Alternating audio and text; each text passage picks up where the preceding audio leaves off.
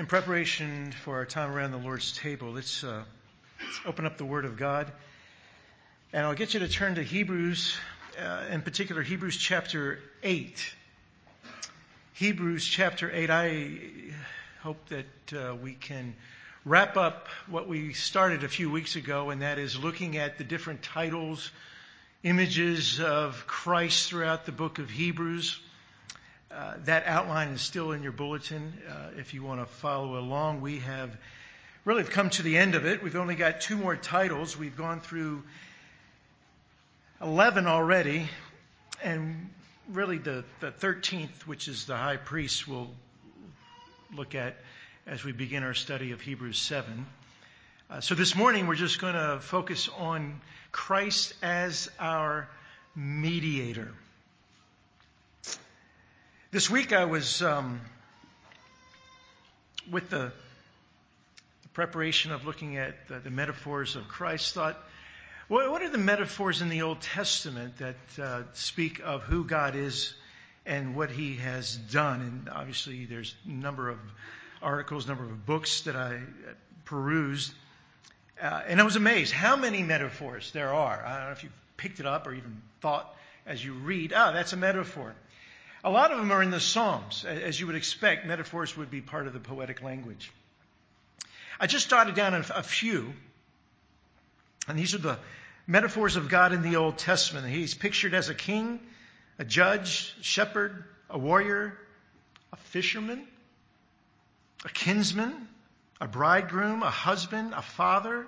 He's even pictured as a mother, a rock, a planter, a potter, a lion, a vulture, and even uh, man made objects such as uh, shields. You remember in Genesis 15 1, he comes to Abram and says, Do not be afraid, fear not, for I am your what? I am your shield and a great reward for you. That's just a few. There, there's heaps, and I would encourage you uh, to look all the others up yourself. You can just Google it. You don't have to find a book. But again, all those metaphors, the, the Bible was written from God to us. And God wants us to know Him. He, he wants us to know what He's done. And many a time, and if not a lot of time, the language is metaphors because we can then understand. Of course, it's the same in the New Testament, not just pictures and images related to God, but as we've been studying in the book of Hebrews, pictures and images of Christ. Uh, the whole purpose of the writer of Hebrews is to uncover Christ, to, to get the people to look to Christ and to help them understand why they need to move forward, not to move back. And so, the way that he does that is to help, in helping them understand, is to give them pictures metaphors. And as I said, the last few weeks we've been looking at them. And so, this week, uh, we're just going to look at one. And as I said, it's just going to be in preparation for our time around the Lord's table. And this is a perfect one. And that is Christ as our mediator. Three times. Three times in the book of Hebrews, he's mentioned as the mediator. The first one, as you can see if you're in Hebrews, is in verse 6. It reads, But now, or just but, depending on your translation, Jesus has now obtained a superior ministry. And to that degree, he is, and here it is, the mediator of a better covenant, which has been established on better promises. Now, that's just one verse, but it's a mouthful. And if you're me, there's three particular words that just immediately jump out at you. Those three words are superior, better, and better. You see that? Jesus has a superior ministry, a better covenant, and with that better covenant, better promises. Now, why does he say this?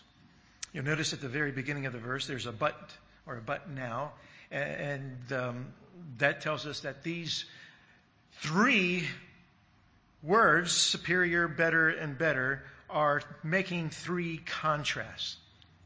Three contrasts between the old and the new, which again is what the writer of Hebrews has practically done throughout the whole book. One of his favorite words is what? better. These folks were thinking about going back to Judaism, which is really going back to the what? The Old Testament, back to the Old Covenant. And if you want to make your case to not go back and to go forward, then you've got to tell them that, that the new covenant is what? Better. And he does that. And here in one sentence, he summarizes it and says that Jesus is not only having a better or more superior ministry, but he is a better mediator of a better covenant based on better promises. Now, just to get the full flow and so you understand the context, go all the way back up to verse 1. I mean, I know we're just jumping into verse 6, but you've got to see the whole context to get the contrast. Now, you go back up to verse 1, and I love this. He's been writing for seven chapters, and just in case you haven't gotten the point in the seven chapters, he summarizes it here, and he says, Now the main point. I love that. Now the main point of what is being said is this. We have this kind of high priest who sat down at the right hand of the throne of the majesty in the heavens, a minister, and we saw that as one of our uh, other metaphors. That's a metaphor. He's a minister, a servant of the sanctuary and the true tabernacle that was set up by the Lord and not man. For every high priest is appointed to offer gifts and sacrifices. Therefore, it was necessary for this priest also to have something to offer. Now, here, here comes the contrast. Now, if he, Jesus, were on earth, well, he wouldn't be a priest. Why? Since there are those offering the gifts prescribed by the law. These serve, these earthly priests and tabernacles, serve as a copy, a shadow. So this is the typology. This is all foreshadowing of what's to come. So these serve as a copy and shadow of the heavenly things as Moses was warned when he was about to complete the tabernacle. For God said, be careful that you make everything according to the pattern that was shown to you on the mount. So you get that. You, you go all the way back to Exodus 25. God says, I want to be in your midst. I want to walk in your midst. Uh, you are my people. I am your God, and there's this covenant relationship. And so, if I'm going to dwell in your midst, I'm going to dwell in your midst in a tabernacle. And there's going to be priests to mediate between you and me. They're going to represent you and coming to me to offer the sacrifices. They're ministers. And, you remember, you can move through Leviticus, all the, the meticulousness of you know, the priests have to wear this, and the tabernacle has to look like that, and there's the, the furniture, and there's the veil, and there's the, the Holy of Holies, and there's the, the Ark of the Covenant, and there's the cherubim, and, and you just read all that, and of course, for us, we read it and go, okay, okay, fast forward, fast forward, fast forward, fast forward. But for them, uh, God is a precise God, and He has to be worshipped precisely. This was very important. Even the perfume had to be made just for God. If you made it for somebody else, boom, you're dead. Go ask, you know, in Leviticus 10, Nadab and Abihu, what, it, what God thinks about just um, strange fire, as it were. So all of that was good. And as we read in 2 Corinthians 3, all of that was glorious. And even the writer of Hebrews says it came with glory. But there's something better. There's something better. And here it comes in verse 6. But now, look at it. Jesus has now obtained a superior ministry than those of the priests. And to that degree, he is the mediator of a better covenant. Now, who's the mediator of the old covenant? Moses. So you call it the Mosaic covenant, you call it the Sinaitic covenant, we call it the Old covenant. They're all synonymous names. And there were promises to that, as I said already. It meant that you had a relationship with God. That's pretty, pretty good. Any relationship with God is a, a gracious relationship and it's a, a gracious covenant. But here now is a better covenant with a better mediator, and it's all established, notice at the end of verse 6, on better promises. But the contrast, if, you, if, if you're not getting it, the contrast comes in verse 4. Here's the key. If he were on earth, he would not be a priest. But he is a priest. That's what he says. But now, since Christ is a priest, well, where is he doing his priestly job? I mean, if you're a priest, you, you, you can't be a priest without a temple, and you can't be, have a temple without an altar, and you can't have an altar without a sacrifice. So if we go back to the premise that Christ is a priest, where is his temple and what is his sacrifice? That's, that, that's all going to make the argument of how much better he is, right?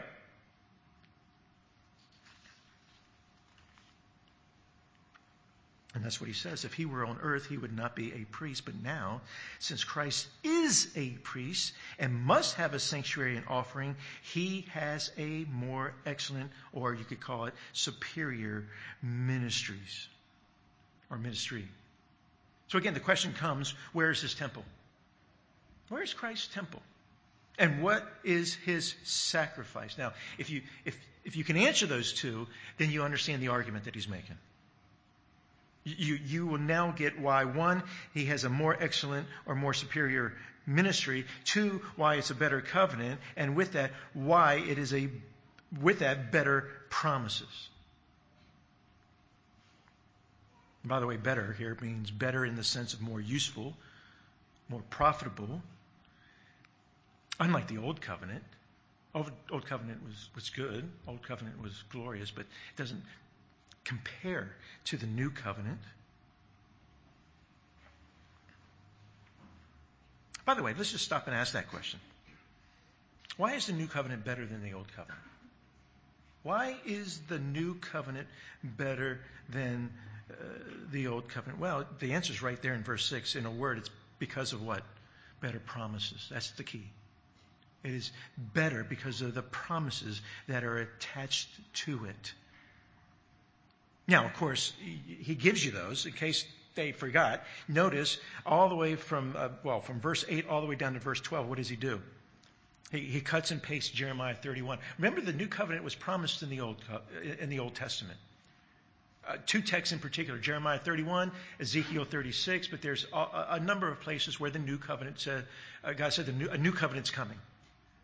And I won't take time to read it, but there you have it from verse 8 all the way down to verse 12, it, he lays it out for you what those better promises are.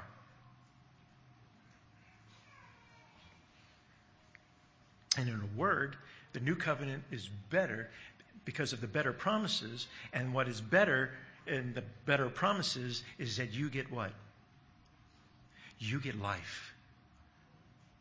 Did you catch that? You, you get eternal life. That was Paul's point all the way back in 2 Corinthians 3. Now, I don't want you to turn back there, but I just want you to listen. He, he, just let me remind you in, in, some bullet points why Paul in 2 Corinthians 3, in comparing the old with the new, makes the new better. In fact, how many times did he use the word glorious? Did you catch that as we were reading it? More glorious, more glorious, more glorious. Well, first of all, the Old Covenant was written on tablets of stone. Right? Moses had two tablets. The Ten Commandments on each of the tablets, one for, for God and, and, and one for the people. It wasn't five and five, it was ten and ten. And both of them were put in the Ark of the Covenant. New Covenant, however, is not written on tablets of stone. Where is it written on? Yeah, it's, it's written on the hearts of men. It's written on the heart. He also says that um, it's a ministry of death. Did you catch that? It's a ministry of death. Why is it a ministry of death? Because as soon as you look at the Ten Commandments, you're dead. Why is that? Because the wages of sin is death, and you look at the Ten Commandments, and at least at one point you violated it, if not all of them. It's a ministry of death. The New Covenant, on the other hand, is a ministry of what? It's a ministry of, of life. The veil, Remember, he discusses the veil. The veil. Remember when, when Moses had to meet with, with God, he had, a, had to put a veil on his face because he couldn't see the glory of God? And his face was shining, so he had to put a veil on it. But he contrasts that with the new covenant in that the veil's where? It's gone. We can see Christ face to face. We can see God face to face. We're in the presence of God. We don't need a, what? Another earthly priest to go before us. Remember, the priests were to represent the people. We don't need that. Now, we need a mediator, but we don't need an earthly priest anymore. We can go straight into the presence of God. The curtain has been torn, the veil has been pulled back. None of that happened in the Old Testament. Remember, even last week when we were talking about Christ as the, as the pioneer. The whole point of a pioneer was someone that goes before uh, with the idea of somebody following. In the Old Covenant, on the Day of Atonement, the high priest would go into the presence of God, but nobody was following him. Right? He went in and he went out. Was he a, a, a pioneer? No. Was he a forerunner? No. So you see how he's making his case here. I, I do believe that 2 Corinthians 3 is a wonderful commentary on, uh, well, that ver- this verse here, Hebrews 8 6, but just on the, on, the, the glory of the new covenant. Let me add to that list, however. I don't know if you ever really sat down and chewed over why is the new covenant better than the old. We're, we're going to get to a lot of this as we move through um, Hebrews, but for now, let me just give you a, a list. Let me add to Paul's list in 2 Corinthians 3. Number one, the old covenant was mediated by Moses, while the new covenant is mediated by Jesus Christ. That sounds good. The old covenant enslaves, while the new covenant makes man free. It gives man freedom, liberty. The old covenant leaves man imperfect, while the new covenant leaves man perfect. The old covenant exposes sin, while the new covenant removes sin. The old covenant brings a curse, while the new covenant redeems from a curse. The old covenant is a shadow, while the new covenant is the reality. The old covenant is covered is a covered glory, while the new covenant is glory uncovered. I just said that. The old covenant had many high priests, while the new covenant has only one. That's Jesus. The old covenant had earthly priests, while the new covenant has a heavenly priest. The old covenant had an earthly tabernacle, while the new covenant has a heavenly tabernacle. The old covenant priesthood was in the lineage of Aaron, while the new covenant priesthood is in the Melchizedek lineage. And we'll get to that in Hebrews 7. But the difference is not only is Jesus a priest, but he's also a what? He's a king. He's the king priest. You didn't have that in the Old Testament. And the Old Covenant priests, the high priests even, were what? Sinners. While the New Covenant, uh, Jesus not, not a sinner. He had no sin. He was harmless, blameless, undefiled. And then lastly, there could be more, but I just jotted these down. In the old, the law was written on the stone tablets, while the new covenant, the law was written on the people's hearts. And again, you can see that right there in Jeremiah, uh, Jeremiah 31 that the writer of Hebrews quotes. It's right there in verse 10. For this is the covenant that I will make with the house of Israel. After those days, says the Lord, I will put my laws into their minds and write them on their hearts, and I will be their God, and they will be my people. That's the new covenant. This is why it's all better. Why Jesus has a more superior ministry, why he's the mediator of a better covenant. It's all because of better promises. Now, we're discussing Jesus as mediator, you might be saying, well, okay, Todd, let's, let's, let's define that for me. I think I know what a mediator is. What is a mediator? At least what is a biblical mediator? Well, uh, let's, let's, let's do that. The word, uh, the word in the Greek just simply means middle. Uh, or in the midst. It, it, it, describes someone who stands in the middle between two people and brings them together. So, in that sense, is a reconciler. That's why, uh, if you notice in the, your bulletin in the title I gave this week, I didn't say part five because I thought, oh, great, everybody's going to look at that. think, here we go again. No, I, I changed the title to Jesus, our mediator the one who saves and reconciles. Because that's what a mediator does. He saves and he reconciles. Basically, it is a, a neutral and trusted person in the middle. Uh, we, we might call him the middleman, an arbiter. It is the one who works to remove disagreement and thus serves as a mediator, go betweener, or as I said, a reconciler. Now, when I read that, and just, I don't know about you and your Bible study, but I, I kind of just stopped, put the pen down. Yes, I, I handwrite. Um, I chew on it. I meditate on it. And I was thinking, well, hang on a second. He, doesn't spell it out here, but if I were to put a footnote on he is the mediator of a new covenant, I would have to explain all the implications of that. In other words, why do we need a mediator? Why is there a middleman?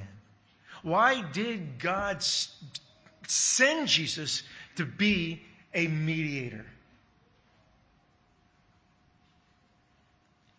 Here's what I came up with. And just think with me here. First, a mediator acts on the behalf of two people, not just one, right? He's acting on the behalf of two people. So, in other words, Jesus is acting for who? He's acting on the behalf of God, but he's also acting on the behalf of who? Us. Why? Because there's some issues between God and us, right? We need a mediator. 1 Timothy 2 5 tells us, For there is one God and one mediator between God and mankind, the man Christ Jesus. So he's acting on our behalf, he's acting on God's behalf. That's what a middleman does. He's neutral, so to speak. Secondly, a mediator implies that there is a disagreement or enmity between the two parties.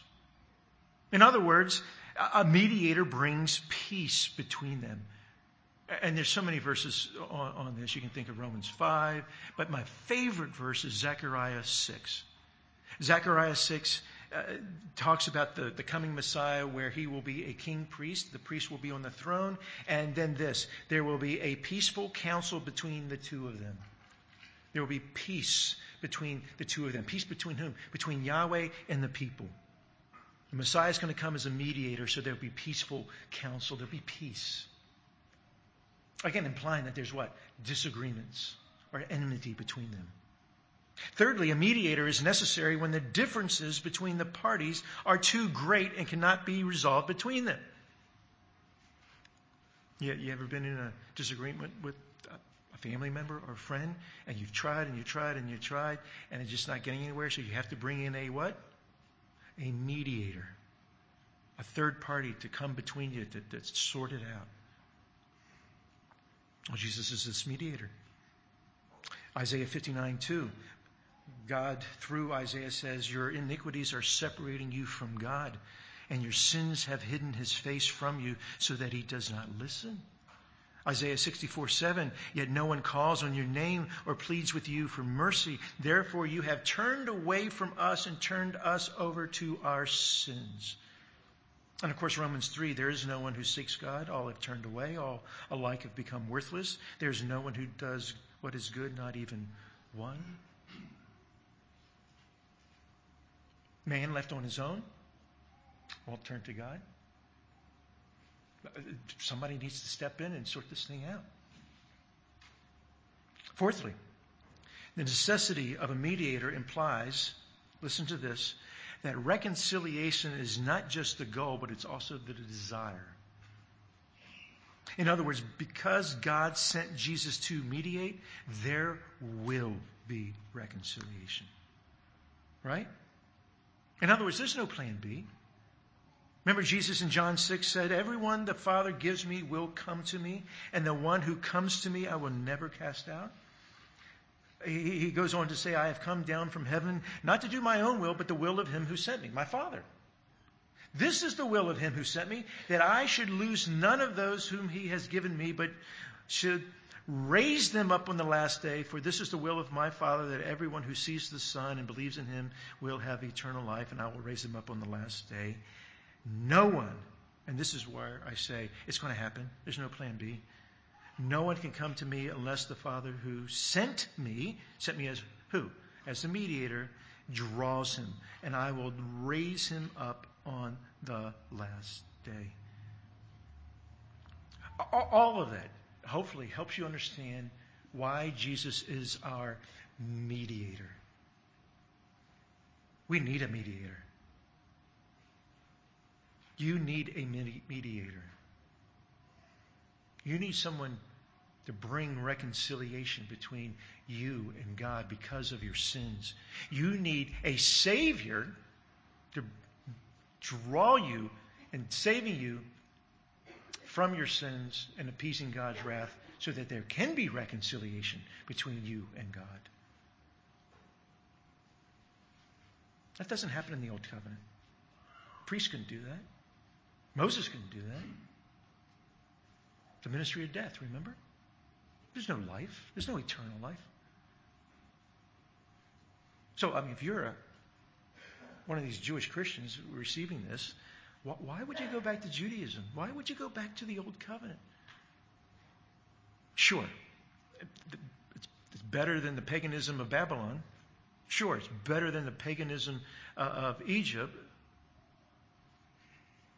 Still damns you, but it's better, a little bit better.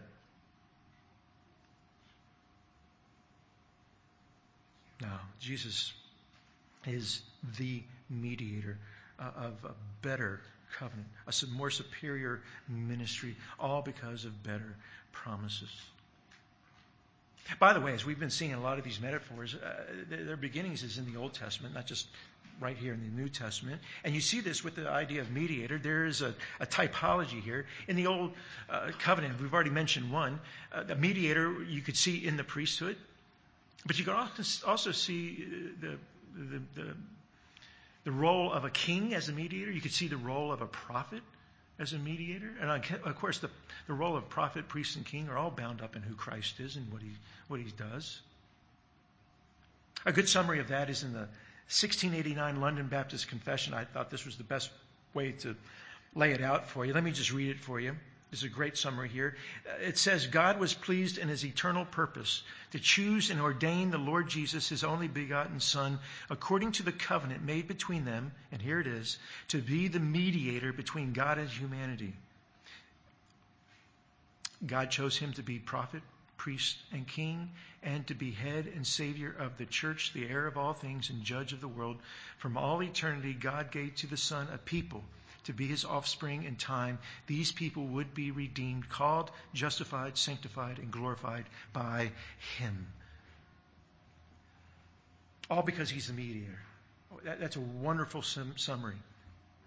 On the heels of that, I, I was reading this week uh, John Dagg, John L. Dagg, who was a 19th century Baptist and I found it really interesting how he connected Jesus' mediating roles uh, as prophet, priest, and king to our Christian service. So this isn't just head knowledge, this, this has a practical uh, relevance, as it were. Uh, let, let me show you what I mean by this.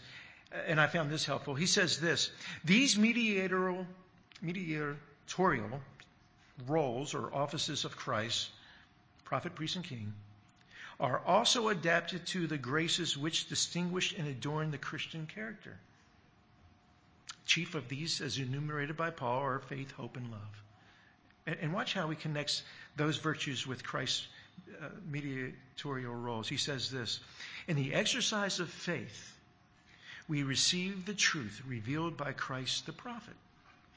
In the exercise of hope, we follow Christ the priest who has entered into the holiest of all to appear before God before us. And, thirdly, we submit to Christ the King in the exercise of love, which is the fulfilling of the law, the principle and sum of all holy obedience. End quote. Isn't that good? I found that good. I found that really encouraging. Yes, I'm to exercise faith, hope, and love, but how wonderful it is to see faith, hope, and love exercised when I look at Christ as prophet, priest, and king. So here we are, Hebrews 8 6. Jesus is the mediator. He is the one who stands between men and God to bring them together based on what? Based on this new and better covenant. Now, let's expand on that. Because I said two more times he mentions this. Go over to Hebrews 9, verse 15.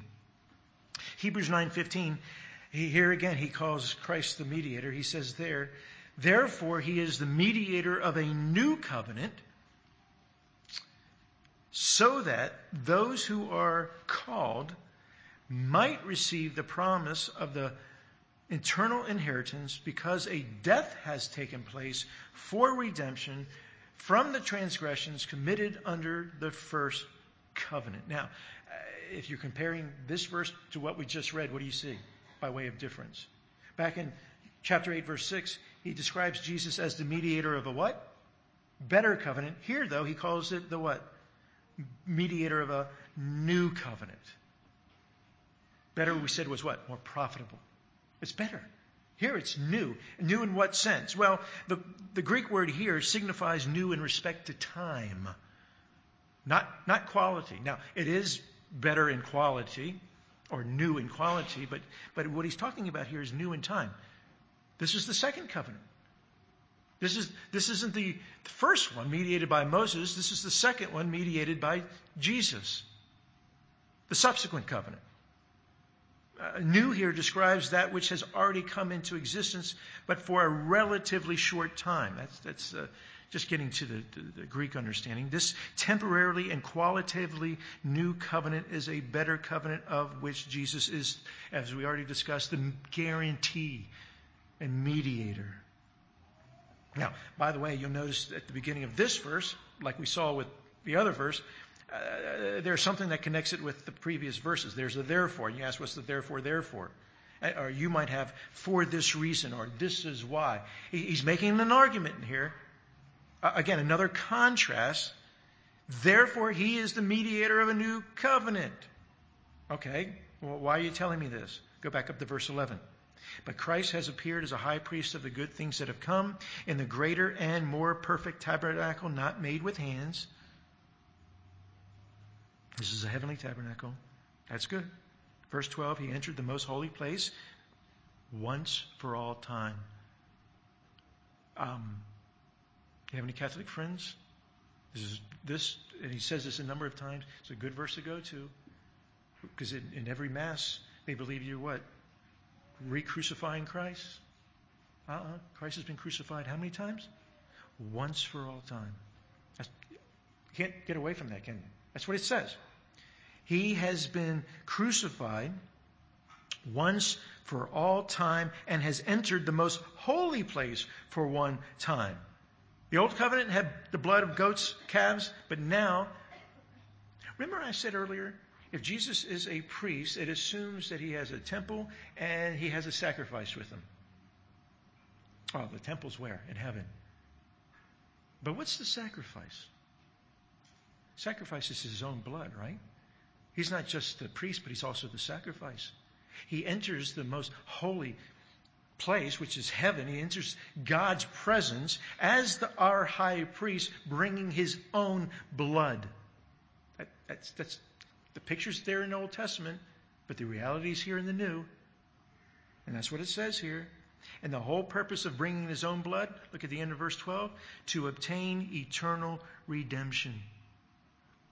And the Old Covenant, you could say there was temporal redemption. There was forgiveness of sins, but it wasn't an eternal forgiveness of sins. It, it, was, it was the washing of sins so that God would remain in the temple, so that God would remain in their midst, but it, it didn't, didn't cleanse, as it'll say in a minute, their conscience.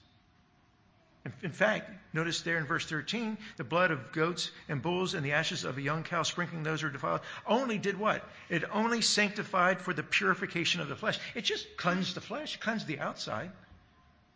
That, that was necessary. Again, for the purpose of God remaining in their midst. How much more? This is why it's better how much more will the blood of Christ, who through the eternal Spirit offered himself without blemish to God, not just for the outside, but more importantly, to cleanse us in the inside, to cleanse our conscience from dead works so that we can serve the living God? This is eternal salvation. God seeks what? God seeks true worshipers, true servants, where the law of God is written on their hearts. And this is all bound up in the new covenant. This is why he is the mediator of a new covenant, a better covenant. And then lastly, go to Hebrews 12:24 as we wrap this up. Hebrews 12:24. This is the third and, and last time he's described as a mediator. Pick it up at verse 22, in fact. Instead, what, what does that clue you in. Here's another contrast coming. Instead, you have come to Mount Zion in the city of the living God, the heavenly Jerusalem, to, to myriads of angels, a festive gathering, to the assembly of the firstborn. And we already saw that described as Jesus. but it's also described of us, whose names have been written in heaven, to a judge who is God of all, to the spirits of a righteous people made perfect. Verse 24, and to Jesus, here it is, the mediator of a new covenant, and to the sprinkled blood which says better things than the blood of Abel. Again, here's a contrast. We come to where? Mount Zion. Where do the Old Testament folks go to? Mount Zion. So there's a compare contrast here. They went to Mount Zion. We're going to, uh, they went to Mount Sinai rather. We're going to Mount Sinai. Now, Mount Sinai, Exodus 19, God comes down in thunder and lightning, the great theophany.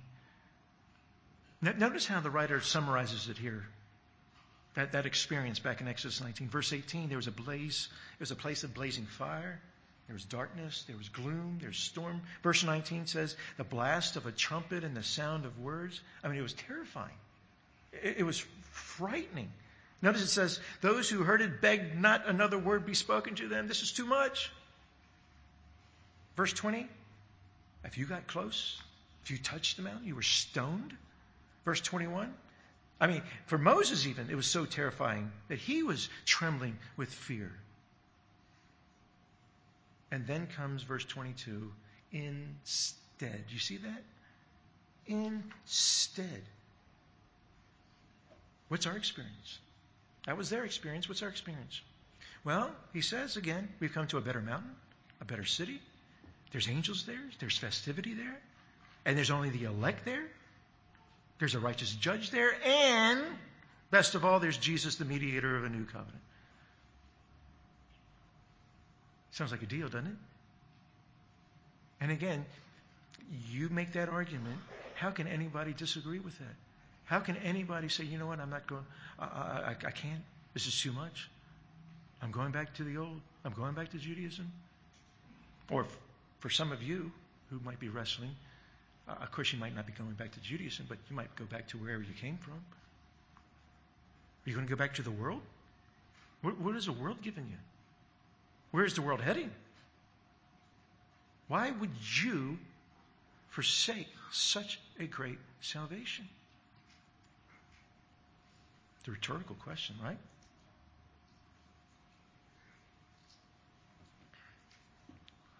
I mean, you forsake Jesus the mediator, you, are going to, you forsake this mountain. You, you, you, forsake the one who has instituted and ratified a new and better covenant. You, you, you forsake the one who guarantees an eternal inheritance. You forsake one who secures a, a, a complete and final forgiveness of sins. You, you, didn't find that in the old covenant. There was no forgiveness of eternal sins. There was, there was forgiveness of temporal sins, but there was no forgiveness of eternal sins in the old. You only find that in the new covenant. And that's why he says that the blood of Jesus is what? Better than the blood of Abel. You say, well, what does that mean? Well, Abel's blood testified to his faith, right? God accepted his sacrifice over, over Cain. Not because of the sacrifice, but because of his what? His faith. We learned that a little bit later in Hebrews 11. He brought it by faith. Cain did not. So that's why I say Abel's blood testified to his faith, to his trust in God in offering his sacrifices. And as great as that was, he makes the comparison here. Jesus' blood is more superior to Abel. Why? Because it sprinkles clean those who trust him. Abel's blood doesn't do anything. The blood of bulls and goats doesn't do anything. The blood of all the martyrs uh, that we can read throughout history don't do anything. Old New Testament church history. Uh, the only blood that counts, if you want salvation, it is the blood of Christ. The Bible's clear that in the blood is life, and life in the blood had to be shed in order for those who were damned.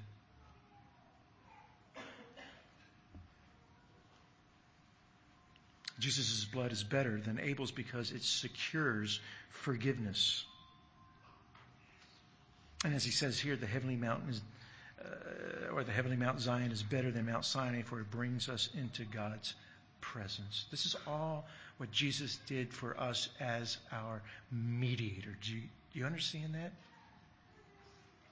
Charles Spurgeon says this The center around which we gather in these days is not Sinai with its thunder and its fire.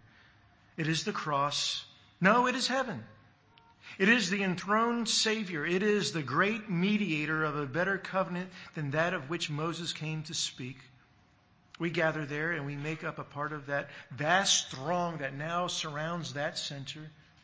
Oh, that while we, we why we while that while we hear the sweet voice of the gospel, we may lend it a willing ear, and may we not be among the number of those who reject the voice that speaks from the heavens to us in the gospel of Jesus Christ. End quote.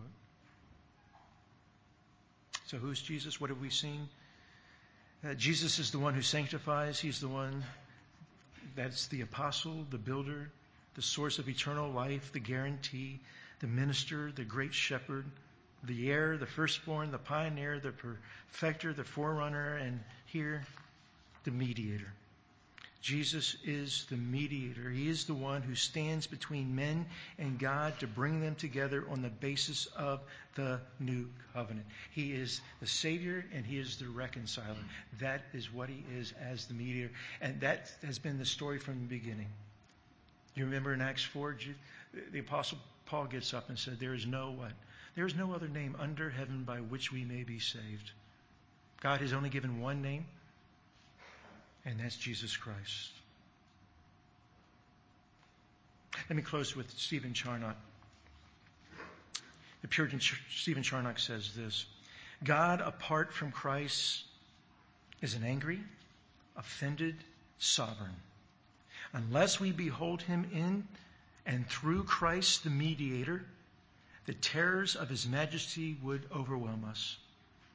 We dare not approach the Father except in Christ because of our sins.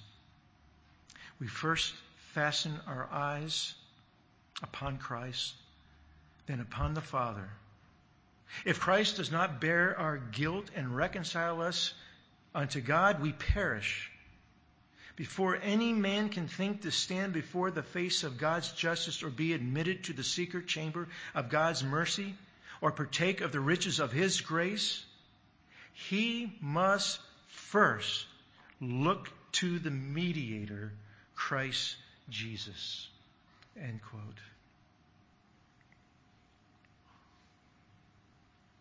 Father, we thank you that we can meditate on what it means for Christ to be our mediator. It's so clear. And we thank you that you sent him. Uh, we thank you that he has been our middleman saving us and reconciling us to you. I thank you that He's a mediator of a better covenant, a new covenant, based on better promises. And this is open for everyone. This is the gospel that's freely offered to everyone. And if there's any here today, uh, that does not know you, may what we just read in the words of Charnock ring in their ears and in their hearts that they cannot approach you apart from Christ.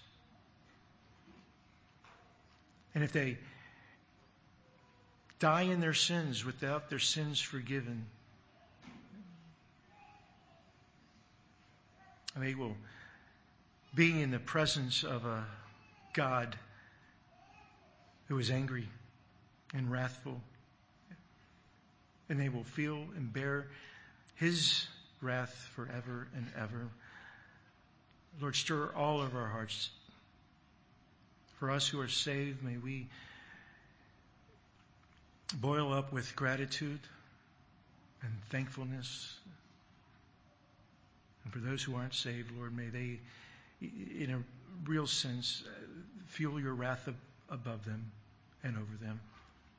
May they recognize and know that they need a mediator, they need a savior, they need a reconciler. And Lord, for us who are the Lord's, we now come around the Lord's table where we remember that. We remember his death. Remember that uh, he is the priest who has the heavenly temple but brings in his own blood as a sacrifice. in the quietness of our hearts, may we be thanking you. May we be confessing sin if necessary. We don't want to eat or drink in an unworthy manner. This is a time of communion, a communion with you. So help us, we pray. In Jesus' name, amen.